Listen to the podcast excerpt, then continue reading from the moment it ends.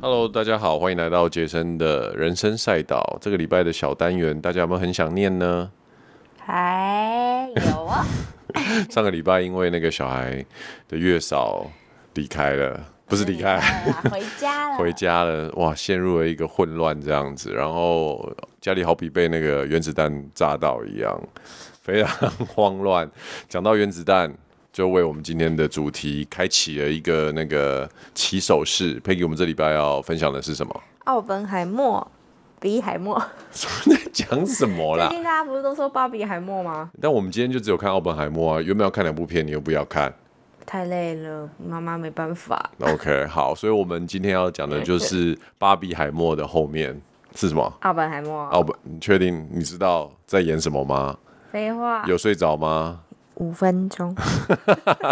好，我觉得今天就是要开始让那个我们的新手妈妈，呃，独挑大梁，也不是独挑啦，就是开始要你要尝试走出你的舒适圈了。来，我们来请你介绍一个年度大片《奥本海默》的这个剧情怎么大纲，跟大家讲一下。你不要一句话讲完哦。哎，被被被识破了。好，来试着讲一下。它的剧情呢，就是一个很有名的物理学家。呃，天哪、完了，这剪接是要怎么剪啊？物理学家，然后嘞，物理学家，然后他就是致力在就是研究一些什么原子啊、中子啊之类的研究，然后后来就是发生了那个二次大战啊，然后就是军方美军就是邀请他来参与曼哈顿计划，什么是曼哈顿计划？就是制作原子弹，他就成功了，变成一个原子弹之父的故事。好难，好烂的介绍，这根本就我觉得只讲到十 percent 吧。所以说，为什么要叫我讲呢？没有，我只是很好奇，一个对于这种比如说理论派的东西、科学的东西没有这么熟的女生，在看了这部哎你片怎之么知道后，我不熟？我我给你一个台阶，你把台阶踢啦。 我在，我就很好奇，你们女生看这个东西到底看到的懂的是什么？好，如果不用一个制式的，你看到的预告那些这种制式的想法去想，你自己总结这个这部片在讲的东西是什么？就是他制作原子弹的过程跟情感，还有他到后面就是对自己做原子弹的决定到底是对的还是不对的的故事。好惨哦！ 我觉得这部片起码有三十个以上的那种超级演员巨星，听到你的这个介绍就觉 得 What the hell？那 我在这部片的演出算些什么东哦，西？但告诉大家，里面超多大咖。那你也没有去讲到他们的那个啊，不是、啊、演你出啊叫我讲说它的内容故事大概 OK，是什好么好好，那我来补充一下，这部片呢基基本上就是在讲奥本海默他一手呃开启曼哈顿计划，然后促成了原子弹的诞生。但是其实这个历史背景有点微妙，就是说美国因为当时是在跟德国纳粹打仗的关系嘛，所以嗯一度是跟苏联这样子的一个那时候联邦叫政府吧，国联家盟。做了一个联盟，然后意外的就是发现说，哎、德国好像有这样子的一个迹象，他们有开始做出类似像原子弹这样的。当时他们就是 atomic bomb 嘛，就是利用同位素的分离去制造一个。产生连锁反应的炸弹这样子的一个概念，好像是可以可行的，所以因此美国军方就呃赶紧召集了就是顶尖的科学家，想要开启这个曼哈顿计划，然后试着去研发可以匹敌，呃，就是德国的研发进度的这样子的一个炸弹。那也就是后来呃丢到日本的那个那两颗原子弹的一个由来。那可是其实在这一个历史背景的演进之下呢，当时德国做出来之后呢，但是德国已经宣布战败，没错，那他们正在研发的路上。对啊，因为他们好像就是先发现德国有核分裂的那个新闻报道出来，然后他们就开始制作，但在制作的路上发现那个德军就已经投降了。然后所以说这时候就遇到一个很大的问题，因为当时原本会去研发是来自于我们不能输给德军嘛，对可是当德军已经投降之后，那发明这样子破坏性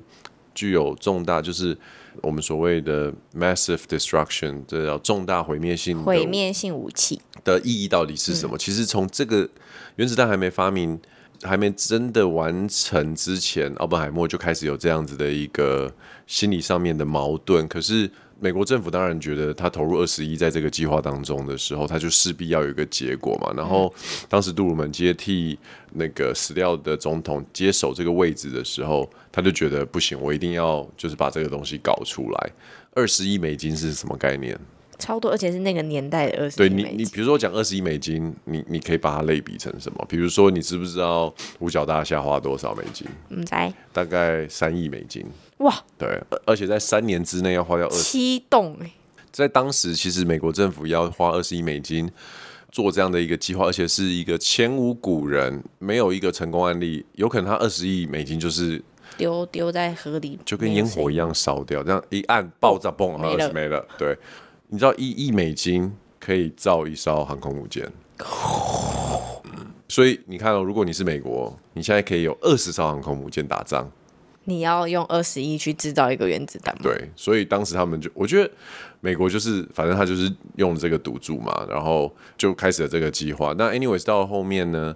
因为日本就迟迟不投降，所以就杜鲁门就决定他要把这个原子弹用在日本本土，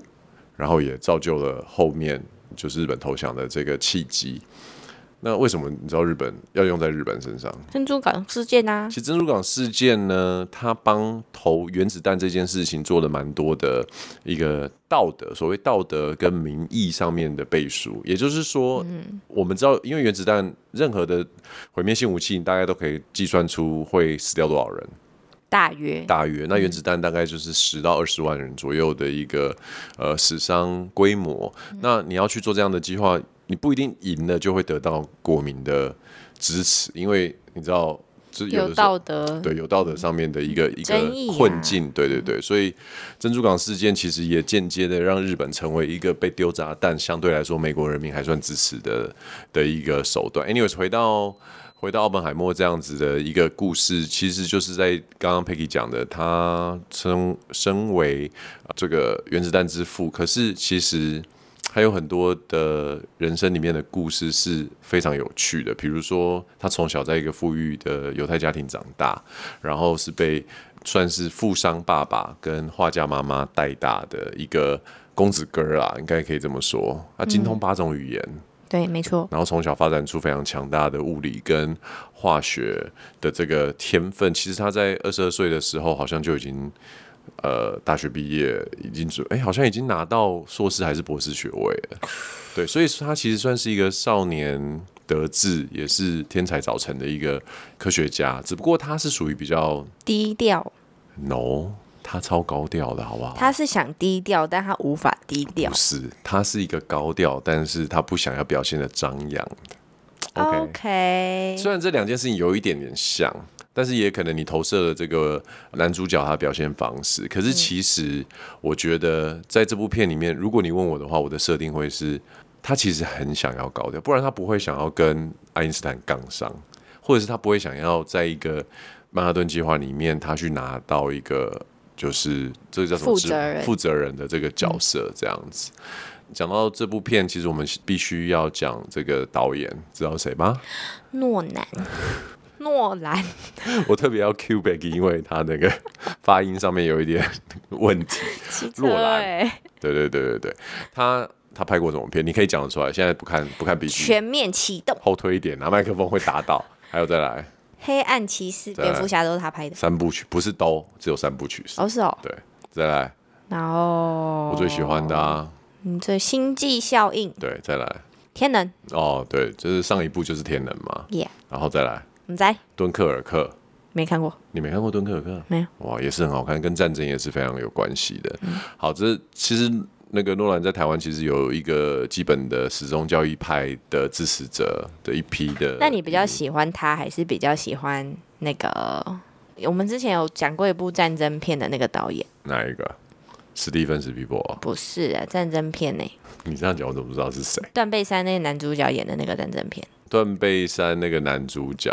哦，你说的是那个马黛娜的老公哦。对，我两个都喜欢啊，两个不太一样啊。洛兰他是一个美国人嘛，然后你讲的那个叫呃嗯英国盖人盖瑞奇，OK，他对我觉得两个很不一样哦。你问这个问题，我觉得也让我想到一个，今天我在回顾这部片的时候想到的一个一个心得，嗯，就是能画出来的东西都可以成为画家嘛，你可以成为一个比如说插画家或烂贴图的作者，然后你也可以成为就是蒙娜丽莎的作者，你是可以成为毕卡索。其实虽然说都是一个作品，可是作品跟作品之间的深度，还有他们所蕴含的意义，可以有天与地的差别。那我觉得诺兰的片就是一次又一次的让我感受到，身为观众，你也是需要不断的增进自己的。无论是观影能力，或者是逻辑性，还有一些背景故事的理解，才我可以说有资格哦，不是说有资格看哦，是有资格体验到最棒的享受。这有点像是一座山，好，比如说你喜欢你想要爬百越，你如果体能不好，或者是你你装备不起装备不起，你其实很难登顶。山就在那边，他没有歧视任何人，可是呃有准备好的人跟没有准备好的人爬这个山的体验就会完全不一样。或许这样说，就是你先爬过之后，你真的觉得你哪里不足，你再去回头去补装备、练体能，再去爬次。呀呀！可是那一次的装备不足或者是能力不够，就会对于你的体验产生差异。那我觉得诺兰的片在后面这几部，包含《天能》，甚至包含呃《敦刻尔克》，到现在的这个《奥本海默》，我觉得老实说，有做功课跟没做功课的差别，观影体验可以高达三十 percent 以上。嗯，OK，好，所以对我刚刚讲那边被打断了。拍谁哈？ OK，回到这部片来说，讲到诺兰嘛，那他也是一个被大家常常说他会很常去用一些固定的班底的一个导演。那这一次的男主角破天荒的用了一个他从来没有把他用来当男主角的人来。但他跟他合作很久了，对啊，啊，你可以讲得出他的名字吗他叫做席尼墨菲， ？Cindy Murphy，对对对，其实我很喜欢这个演员，他他其实很会演啊。他是一个很棒的演员。然后最近比较大的作品就是在 Netflix 上面的那个黑帮叫什么啊？黑帮教父哦，他就是一个一个 series，反正是一个在讲英国应该是威尔斯那一边的一个帮派老大的一个故事。其实这个演员我是第一次认真看完他主演的片，为什么我个人没有？你看那个蝙蝠侠就哦，他主演哦，对他主演，哦我很他喜主欢演他作为配角，但是他作为主角的片，我我看不太下去。我其实我一直在思考这个问题，到底是为什么？为什么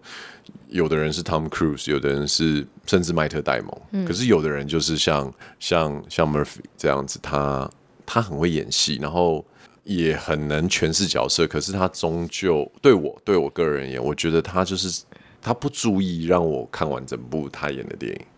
可是你看奥本海默，虽然他是主角，大家也觉得他演的不错。可是你回头想一想，其实奥本海默里面起码有十个以上是可以当做主角的人当来当他的配角，让这部对片、啊就是这个三个小时的片变得非常的精彩。可是你回头想，如果这十个、十五个超强卡司，比如说 Mike Diamond，比如说呃小劳勃道尼，比如说所有的这些演员，嗯，演那个《波西米亚狂想曲》那男那个男的，嗯或者是那个 Affleck，嗯，都没有，不是这些人，都是默默无名的演员，很好的演员也可以。我觉得这部片就会对我来说可能就会失色许多。不过我我这样讲，但是那只是我的想象嘛。现在基本上这些卡司就是已经存在，嗯，对啊，所以我觉得也是，就是真的看的会非常过瘾。可是我觉得那个 这部片的观影难度，就是因为这些卡司会让我们观众啊，特别是很喜欢看这些片，就是看电影然后看剧的人，会进入一个很麻烦的脑力激荡过程。怎么说？因为你看了你就、哎，这个在那，他之前对演对的，对对对，我们今天就会一直陷入这个，就他他他在哪一部，然后一直在想可是啊，明对对明、对对对，他在那一部可，是明明明明剧情已经非常紧凑了，而且人跟人之间的那个角色的错综复杂的关系，有的时候你需要很专心，可是你要同时分心去想说，哎、他在哪一部有演这样子？那对所以蛮有趣的双面刃。那这部片有哪一些演员是你觉得印象很深刻的？小萝卜豆泥啊，第一次我们在看预告的时候，你还没认出来，对，我一直以为他是另外一个演员，有一个也是看起来这么老，然后跟他长得很像的演员。他爸，哦，是哦，对对，小罗到你的爸爸就是长这样。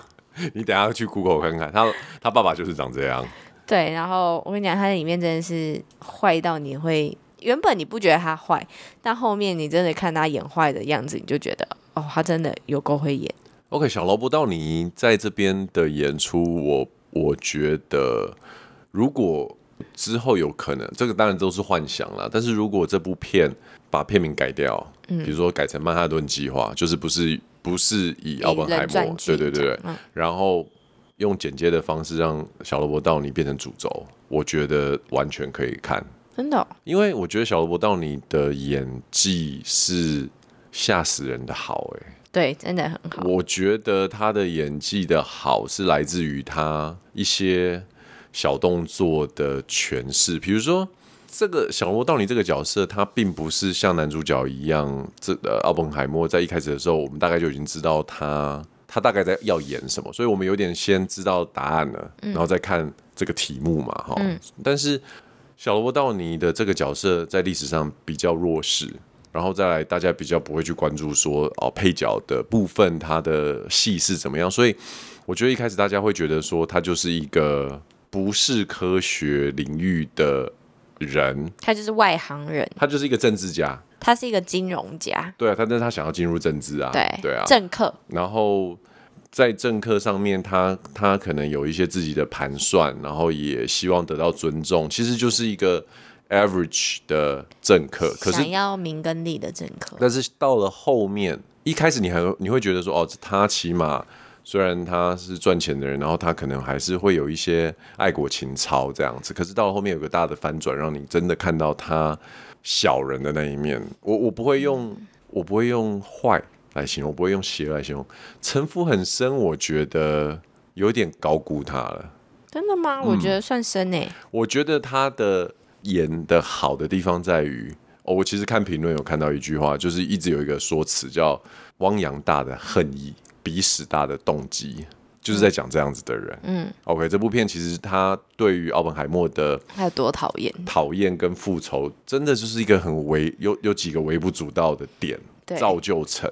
所以你说他城府很深，我之所以会说是高估了他的原因，是因为真正的城府很深，在我心中的标准不是你懂得算计而已，因为懂得算计的人不会因为鼻屎大的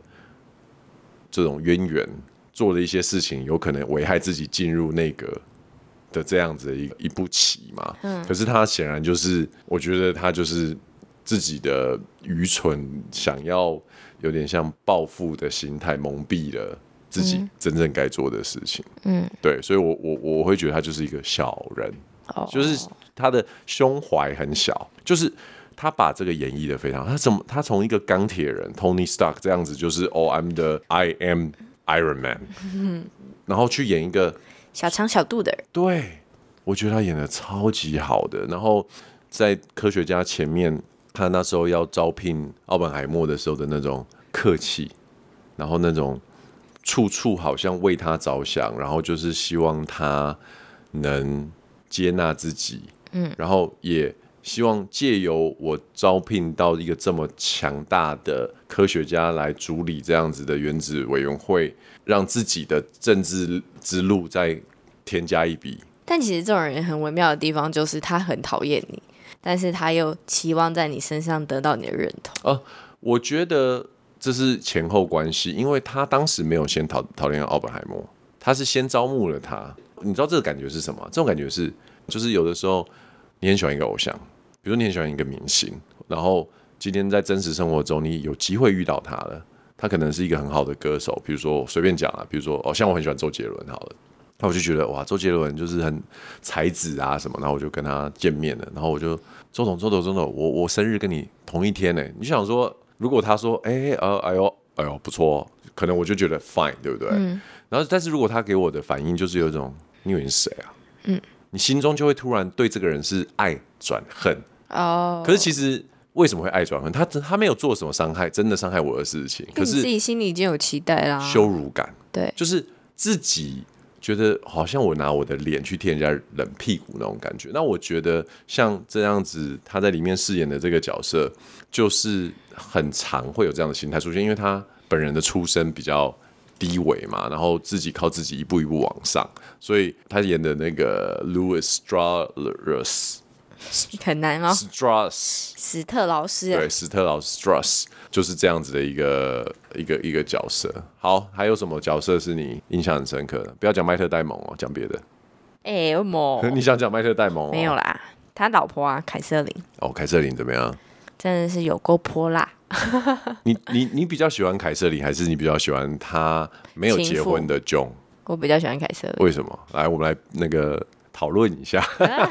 其实哦，我我在看这部片的时候，我就跟因为先出现的是 John John 算女朋友嘛，不算，她也不算情妇啊，那时候还没结婚，是算啦，算女朋友算。她追求的对象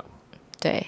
就是他喜欢这个女生，对，然然后后两个也有关系，就是恋人未满，友情以上恋人未满，我们只能说是一个暧昧的阶段，但也已经超过暧昧的情感程度，而且他们是有点师生恋、欸、是哦，对啊，因为 John 是当时医学院的研究生啊，然后他已经在任教哦了，所以算是师生恋。嗯，然后一开始的时候，我就觉得，我就跟 Peggy 讲说，嘖疯女人，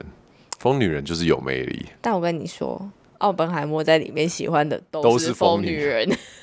可是我们现在这边讲的疯女人哈，虽然当然是嗯听起来有贬低的意思，但是我们讲的其实这种疯是在我跟 Peggy 的 他们自己知道自己在干嘛的。对我们，我在我跟 Peggy 的沟通当中，我们讲疯女人，其实有的时候是某种程度的称赞啊呢、就像 Peggy 讲的，很有主见，很有主见就敢表达意见。那表达意见过了火，有时候就有点疯疯的这样子。就是他们会很强烈的表达自己的想法跟情感，很妙的是，奥本海默好像还蛮吃这一套的。他很喜欢这样的女人。人那个历史学家有回顾说，会这样的原因是因为来自于他的妈妈就是一个很强势的妈妈。哦，对，所以其实你会在很多的人物原型中看到这件事情，就是说，如果一个男男孩子他有很强势的妈妈的时候，他通常都会，无论他表现的是不是是一个很强势的男人，他通常都会很吃强势女性这一套。也就是说，你不要以为强势的妈妈会教出软弱的小孩。很多男生他表面看起来很坚强，或者是很 tough、很有意见，然后或者是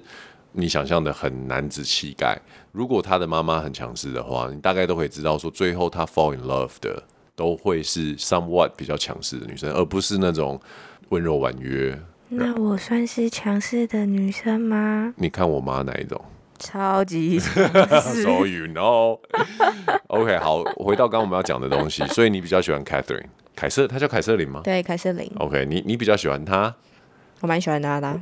我觉嗯得不她很有是，智你是慧。喜欢这个演员，还是喜欢她演的角色？我喜欢她演的角色，怎么样？你说我听听看，她哪里演的好？我觉得她就是其实在里面的设定就是她也是一个高知识分子啊，然后她又同时是一个那个共产党党员，但是她当然就是嫁给那个奥本海默之后就退出那个共产党，但是她居然嫁给了三任老公，对啊，奥本海默是她第四这人是我佩服她的地方。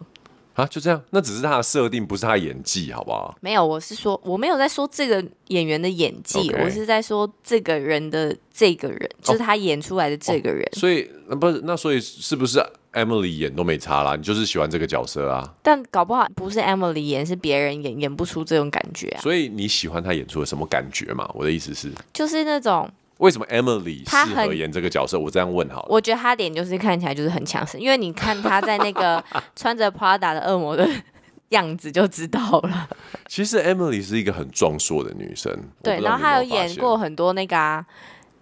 呃，他就死掉再重来的就那跟个。 Tom Cruise 那个啊、对对对对，回啊到什么？不是啊，那个什么什么，我我我知道你在讲什么，就是他们会一直不断重演，对因为对有外对星对人对嘛。对对对对对，中间有一段就是他们两个相遇的一开始，嗯，然后他们就互相在聊天嘛。那个奥本海默就告诉他说，这个世界其实都是分子组成的，对对只对是我们的对对意识让我们以为我们是固体，所以无法穿越彼此的身体。他就直接然后扣住 Emily 就直接扣住他的手指，这样没十指错交扣。你知道那时候可能他们想要拍出一个浪漫的、有点情愫的一幕，但你知道我看到什么吗？不是他们两个手一样大，吓死我了！谁会关注这个？然后后来我就发现他们身高一样，然后我发现 Emily 的小腿超粗的，你干嘛这样？哎、因为 Emily 其实她的训练量非常的够，她所有的作品里面，我只喜欢《晋升》这个系列，Prada 的恶魔啊，或者可是是他那在个呃 Prada 恶魔，我超喜欢他、哎 No，我那时候我我不喜欢她的，我一直都没有很喜欢她的不，过他一直都每一部片都有他那种冷冷的感觉。我不喜欢她的死鱼眼睛，就是她的眼睛是有点往下掉跟，他在他在晋升也是都用死鱼眼，对，但是他在《晋升》里面的死鱼眼睛很适合《晋升》这部片，因为你如果活在那个世界，你非常你应该就只会有死鱼眼睛，再加上他在《晋升》里面有很很强的那个就是母爱，很然后强她的老存公活就意是志。她的老公就是《晋升》的男主角，也是导演。她老公很大只，所以他们两个的搭配在镜头上看起来就很和谐。哦，对，anyways，好，回哎到这边，但是那我就讲 John 了。你知道 John 演过什么戏吗？黑寡妇啊，你知道，其实我没有认出来，我只觉得他眼熟很正，而且跟你长得有点像。你们都是属于那种下颚，就是属于方脸美女，所以我我本来就比较喜欢这种方脸型的女生。但是我就觉得很眼熟，可是我没有联想到黑寡妇。可是当我做功课发现她就是当时那个黑寡妇的妹妹的时候，我就觉得嗯果然我的审美观真的是一致，因为当时我就觉得哇，她超可爱的。然后因为他也是很那种，他的长相是非常的有那种异国风情，就是很有个性啦。对，蛮有异国风情。对，我觉得在这里面他就有点像是之前很常演《不可能的任务》里面的法国女星，有一个女生就是她门牙有点开开的，对对，就是他们有那种很有性格的表情。对对，然后我觉得这当然我是喜欢演员的部分，那但是我觉得我很喜欢 John 在这里面的角色，他有一些动作上面的设定，让我可以看得出来，就是说他们在这个表演的时候有蛮用心在做。比如说他，你知道他每次都把花丢掉，对啊，为他什么他就跟你说不要再送我花了，为什么？他就是不接受他的为什那么个啊，哦，不是，不是，不是，不是，不是吗？送花这件事情，它代表的是什么？它代表的是一直以来的这种男女不平等的浪漫主义。花是一个浪漫的东西，可是它也代表的是男性才有权利给予。我某没有，他的潜意识是这样啊。那为什么女生一定要喜欢花？是谁说女生一定要喜欢花？没有啊，所以，那他送花给你，他没有问过你喜不喜欢花，他就送花给你，代表什么？你就跟其他女生一样嘛。重点不是在于他讨厌跟别的女生一样这件事情，而是你想为什么男生跟女生约会是送她花，而不是送她一把刀？因为花等于柔弱嘛，美丽当然好听一点也是美丽，但是它就是代表美丽、柔弱、公观赏，嗯，赏心悦目，嗯，对啊。那而在那个时代，其实这些比较有性格的、比较前卫的女性，她已经在走上男女平权这样子的一个概念的时候，她就想要用这样子的方式，把她每次送来的花丢掉，表现的是一种，因为她是知识型的女生，但其实，在那个社会还是父权社会啊，因为你看对他，他其实社就会是父权社会，所以成为女权才是一个非常进步哦的行为。所以她把它丢掉。我跟你说，一个女生如果把就是用那种方式丢掉，一拿马上丢，嗯的意思。你看到、她同时做两件事，她拿了花马上丢掉，然后跟他做嗯爱，所以她不喜欢这男的嘛。喜欢呐、那所以丢掉花不等于她拒绝他的爱意啊。对呀、对啊，那他拒绝，如果不是拒绝他的爱意跟他的喜欢，那他是拒绝什么？他是拒绝我不想要当柔弱的那一方，花赋予女性的象征意义象征意义。对，然、后我就很喜欢这些设定。然后其实到最后，他那个奥本海默，我觉得有一幕蛮妙的，就是他跑来跟 John 说我要结婚了，对，因然为后他说凯瑟琳怀孕了，然后他从胸口掏出一朵花，他还是把它丢掉，没有，他还问他说你这次怎么没带花？嗯，然后他就拿出来对，然后还是把它丢掉。可是那一次，John 就是开始流露出就是他需要他，他需要他，呃对，那但他没办法，其实 John 跟凯瑟琳这两个角色在里面都是奥本海默，他怎么讲走进左翼，也就是说共产主义这一条路，靠近这条路的一个非常重要的推手，对主要还是囧吧，主要是 John。嗯，然后但是奥本海默就在那个时候，因为美国经济大萧条的关系，然后再加上战争的关系，他对于这种你知道，其实现在我们觉得共产主义就是不好坏人嘛，可是那那个年代共产主义是可以公开被讨论的，因为当时美国跟俄国是算是友好关系，对，所以共产主义就像民族主义一样，是一个在相对新的世界里面还不确定谁是真的是最好的一个一种国家应该走的方向的一个一个主义这样子。嗯，那还有什么演员是你觉得喜欢的？不是你有印象深刻的？印象深刻哦。我觉得你不他是们讲麦特戴蒙吗？你不是要讲吗？没有，我没有讲麦特戴蒙，你可以讲啊。你没有觉要讲。那你还有什么可以讲？你知道麦特戴蒙本来是已经暂时息影了吗？我知道啊，他是为了了诺兰出来的。诺兰， 再讲一次，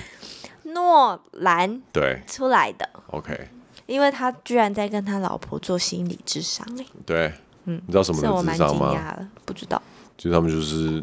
找聊天而已啊。哈，没有啊，因为他们已经结婚很久了，嗯，然后就想要找个时间互相把这个东西修复一下，这样子。这有什么好修复的？这有什么好拿出来跟大家分享的？ 就很好奇啊，而且那个资料有写啊，其实我觉得，呃，麦克戴蒙在这边的角色，他真的演的很好啊，我也没觉有得他他这部片也没了。他很适合演这种，军官，哼，对，就是有点有点粗鲁的的这种就是我没有在管你说什么，我说什么就是什么。对他好像在别的别部片也有演这样子的角色，对不对？我怎么觉得这个形象很符合他？他其实在在星际那个星际 Nike 哦，也是，对啊，他是那个选球员的啊，我没有在管你。对对，没错没错，那个叫什么 Nike 的那个叫什么 Nike Shoe Dog，嗯，对不对？Nike 那部片，然后他在《星际效应》里面还没有这样子的演法，然后他他现在我觉得他演这种就是直来直往的角色，有一点点义气。的这种角色，然后正气啊正气，然后直接，我觉得蛮适合他。那这边我特别要讲的就是乔许哈奈特啊，哇，哦他也老了哎、以前他在珍珠港，哇，他那时候他想鲜肉呢，我觉得他曾经一度是那个年代，就是最帅的吗？我觉得是就是他就是很白啊，然后眼睛很很有，他的眼睛感觉会把人家吸进去。但他是小眼睛的白人欸对啊，可是他是会把人吸进去。重点是我觉得，他就是下巴线很漂亮，就侧面很很帅的那不种，过他老了之后，嗯，就没那么帅。就比较普通了。嗯，对啊，我觉得老了要帅真的又是另外一件事情。Anyways，我觉得为什么我我觉得。找他来演很酷的原因，是因为这部片或多或少也跟珍珠珠港港有一些渊源啊呐、我他就想说，是不是因为这关系？对，然后他在里面也是饰演一个科学家，然后他就是呃很支持奥奥本海默默。是他好朋友这样子。那他们原本是在原本是在伯克莱的大学同学，然后后来又一起曼哈顿计划。不过他们的政治立场非常的不同，对他们蛮不一样的。所以其实他们到最后还是有一点点若即若离这样子。然后对啊，就是当奥本海默在被调查的时候，对，也有请他出来，就是要做，就是出来当证人，讲讲一些话，就是要抨击奥本海默。他原本也要出席耶，但后来他还是决定不出席。他就决定不要就对了。对，对啊，所以我觉得这部片其实你看我们刚刚讲的这些这些角色，然、后这些配角，他们每个都是可以，不是可以，他们都曾经独挑大梁，担任过比如说主主角演啊、主角，可是都在这部片里面为奥本海默来做怎么讲抬轿啦。然后我今天也在跟佩奇讲，我说哇，这部片很好看的一件事情就是。很多这种大堆头的， 你还问我说什么是大堆头？对啊吧？我问他说什么是大对 头？是里面有很多明星的电影啊，比如说我们最常看到的就是。呃以前的欧呃瞒天过海系列，然后到现在的玩命关头系列，你就会发现，就是大家就会想要很平均的哦，给这些戏份。戏份哦，这些明星就是给他们该有的曝光啊、戏份啊等等。然后，但是我觉得在《奥本海默》里面是很难得看到每一个明星都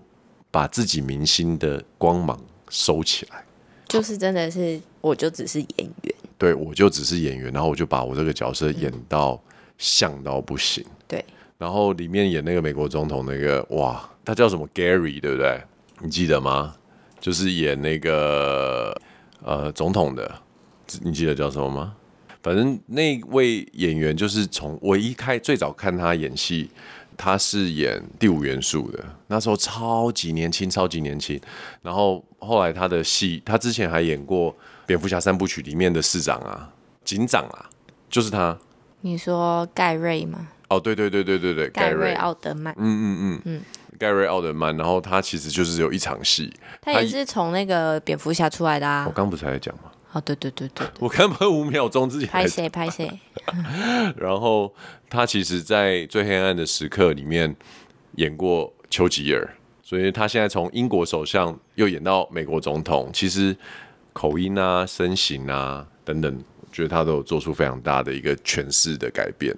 所以我一直很喜欢这个演员啊，应该反而是他主演的片我可以看得下去，这就很妙。我真的很难去形容为什么有的演员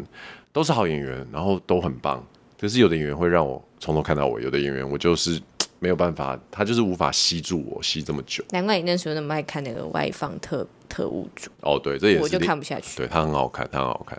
然后，哎，我刚刚最后要讲什么被你打断嘞你就在讲他啊， ？OK，还有还有什么演员啊？我记得还有很多啊，还有那个麦瑟戴蒙好朋友叫什么你说 Ben Affleck 的弟弟啊的？弟弟，哦，对对对对，真的长得跟 Ben Affleck 超像。他是不是因为不不想演，所以叫他弟弟来？不可能 哦。然后还有那个啊，就是演那个游泳那个，永出新生命，对，之海前我们参有分堡享的过教练很，呃，他演海参堡堡，但是对他在游泳那个里面演教练没。错，OK，好啦，总之这部片其实我在我跟 Peggy 要做分享之前啊，我觉得我就想到一件事情，就是有时候你看一部片，就是稀里哗啦看完了，然后你不知道分享什么，因为讲的故事可能很简单，然后也没有什么太大的心得。这是一个很做节目的时候最讨厌遇到的片。然后另外一个呢，就是像这部片一样，它东西多到你不知道怎么分我析，不知道从哪边切嗯入，然后我很容易就是岔题，然后被带到别的地方，然后短短四十分钟、五十分钟，我其实是讲不太完所有我想要讲的东西。But anyways，为了控制时间，然后也让大家更有更多的这个悬念可以走进戏院去看这部片。最后我要就没讲太多剧情，对我觉得我最后有几点要提醒的，第一个就是请找 IMAX，记得坐很后面一点。对你不要学水杨水报好不我好？哪有？我是今天真的，哦我、我们今天去看完之后，就赶快听虽然虽报讲的内容，想说会不会有哪些地方我们没有发现。然后果然他们也说，就是不要坐在太前面，嗯，因为我今天真的也是太前，我们坐在中间嘛，中后了，对，然后看了我头其实蛮晕的。可是我很喜欢那位置哎、但是那个因为这部片就是它的台词真的很多，嗯，然后它的那个呈现的那个电影的画面画面，它的剪辑很快啦，对，很快之外，然后有很多爆它破。爆破什么的，然后你就觉得哦，我要理解那个剧情，然后又要理解他的台词，还要理解你的画面，就整个脑子很很等一下啊，忙这个坐前面坐后面的差别是，因为你坐很后面的时候，你那个画面的冲击感就没有这么大，其实你每一次都不是被画面冲击的欸。我觉得很多人都会以为它会被画面冲击那，不然什么？音效。其实你仔细去想哦，真正让人的感官在电影院里面受到冲击最大的不是画面，是音效。你可能以为有一个鬼跳出来，你吓到的是那个脸，其实不是。我知道啊，鬼是声音没啊，错，所以我是个人对于做最后面这件事情是持保留态度。我个人喜欢有一点，我眼头不动，但是我其实看不太完整个一幕一点点，哦，但我不喜欢，我喜欢尽收在眼前。尽收在眼前。OK，好，那以后你往后做，我就好，那我们各做各 的，你要票各买各的。好啦，对啊，希望那个听众，不、对我们的听众可以去 IMAX 呃看这部片，然后呃第一个提醒的就是 IMAX 嘛，对如果你有这样子比较大的荧幕可以看的话，非常推荐。第二个就是喝的、吃的。你要代购，然后一定要先去尿尿，因为三小时的片长真的蛮久的。对，好，然后第三个呢，你不要累的时候去看，因为很耗神。这部片非常耗神，我觉得其实其实说真的，有蛮多已经在那个烂番茄上面有人蛮多都是睡着的，真的哦、我相信，好因险我为只睡五分钟，你被我叫起来的好吗？没有啊啦 ，anyways，因为我相信会睡着，为什么？因为它并不是一个动作片，它并不是有很多的，虽然讲原子弹，但是原子弹的场景可能没有非常的多，前面有太多的